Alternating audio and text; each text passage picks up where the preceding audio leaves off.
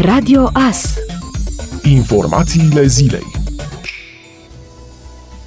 Secretarul de stat în Ministerul Afacerilor Interne, Raed Arafat, a exemplificat diverse aspecte ale vieții cetățenilor după 15 mai, odată cu posibila relaxare a măsurilor care previn răspândirea COVID-19. Într-o intervenție la Digi24, Raed Arafat a spus că una din certitudini este aceea că cetățenii trebuie să se obișnuiască să poarte mască de protecție în mijloacele de transport în comun și pe cât posibil să evite aglomerațiile. Ca măsură alternativă de evitare limitare a aglomerației, Arafat a propus creșterea numărului mijloacelor de transport, dar și un program diferit de începere a lucrului pentru diverse categorii de angajați.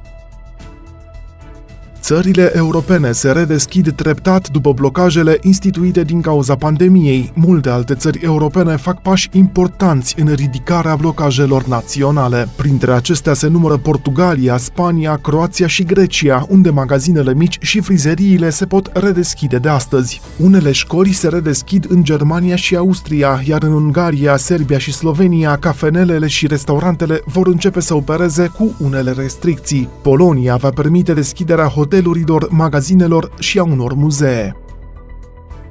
Președintele american Donald Trump a declarat într-o intervenție la Fox News că este foarte îngrezător că un vaccin împotriva COVID-19 va fi disponibil până la finalul anului. El a subliniat că nu deține acțiuni ale companiei care produce hidroxiclorochină, medicament despre care deseori a spus că este eficient în tratarea COVID-19. Președintele a adăugat că, din cauza acestei boli, este posibil să moară până la 100.000 de americani. La nivel global, de când noul coronavirus a fost depistat la finalul anului anului trecut în Wuhan, în China, au fost înregistrate peste 3,5 milioane de cazuri și mai mult de 247.000 de decese.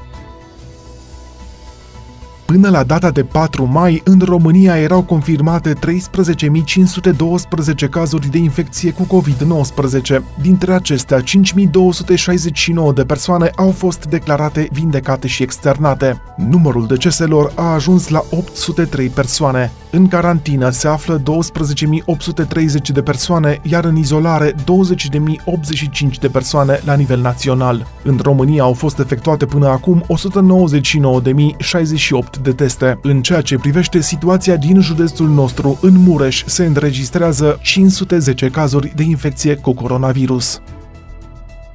Specialiști din Germania și Austria testează probe de tencuială pentru ca materialele folosite la refacerea cazinoului din Constanța să fie de cea mai bună calitate, a informat administrația locală. Între timp, restauratorii cazinoului au găsit printre zidurile clădirii schize ce ar fi fost ascunse de deținuții care au lucrat la renovarea acestuia în anii 1950. Potrivit arhitectului Radu Cornescu, lucrările vor începe la fațade și vor lucra mai multe echipe, fiind montate până în prezent schelele. Totul va fi refăcut în concordanță cu proiectul original. De asemenea, potrivit comunicatului, vor avea loc remodelări ale spațiilor interioare, astfel încât această clădire să funcționeze mai mult pe partea de cultură. În interiorul cazinoului va exista și o expoziție permanentă cu istoria acestei clădiri. După ce se va lucra la partea de rezistență și arhitectură, vor fi realizate picturi murale și va fi adus un mobilier de epocă, creat după modelele de acum 100 de ani. Coordonatorul lucrărilor de renovare a cazinoului Chișinăului, inginerul Marius Stan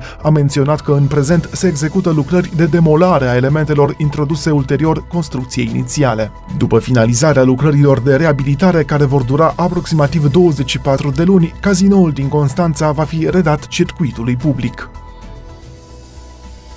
7 din 10 angajații români vor să continue să lucreze de acasă câteva zile pe săptămână după relaxarea măsurilor pentru prevenirea răspândirii coronavirus și ieșirea din starea de urgență, arată un studiu Colliers International. Conform datelor centralizate, 60% dintre cei chestionați cred că lucrul la distanță ar fi util cel puțin o zi, două pe săptămână, iar 10% ar vrea să lucreze chiar 3-4 zile de acasă în perioada următoare. În același sens, un sfert dintre cei angajați se așteaptă să revină la birou în luna mai, dar activitatea acestora în clădirile de birouri va fi reluată treptat, în funcție de evoluția epidemiei de COVID-19 și de măsurile anunțate mai departe de către autorități. Printre măsuri măsurile care pot fi implementate de către companii pentru a-și pregăti birourile pentru revenirea angajaților, se mai află rotirea birourilor din spațiile deschise, astfel încât aceștia să nu stea față în față, respectiv direcționarea echipei către spații alternative de lucru din birou. Totodată,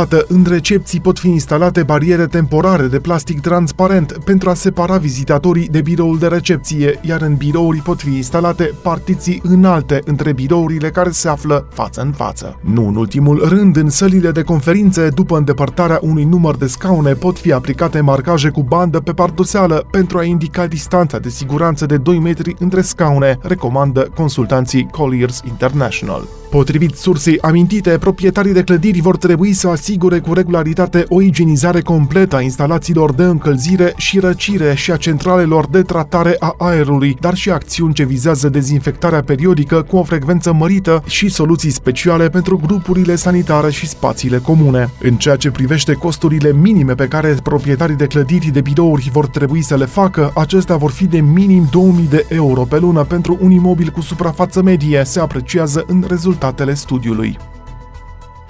Pământul pierde gheață din calota glaciară într-un ritm alert, în principal din cauza încălzirii oceanelor determinate de schimbările climatice. Un nou studiu realizat de NASA arată că Antarctica și Groenlanda pierd în medie peste 300 de miliarde de tone de gheață anual. Acestea ar umple mai mult de 127 de milioane de piscine de dimensiuni olimpice. Conform NASA, cantitatea de gheață pierdută ar putea acoperi parcul central din New York cu un bloc de gheață de 1000 de metri înălțime. Această pierdere pierdere de gheață a făcut ca nivelul mării să crească cu aproximativ jumătate de centimetru între 2003 și 2019.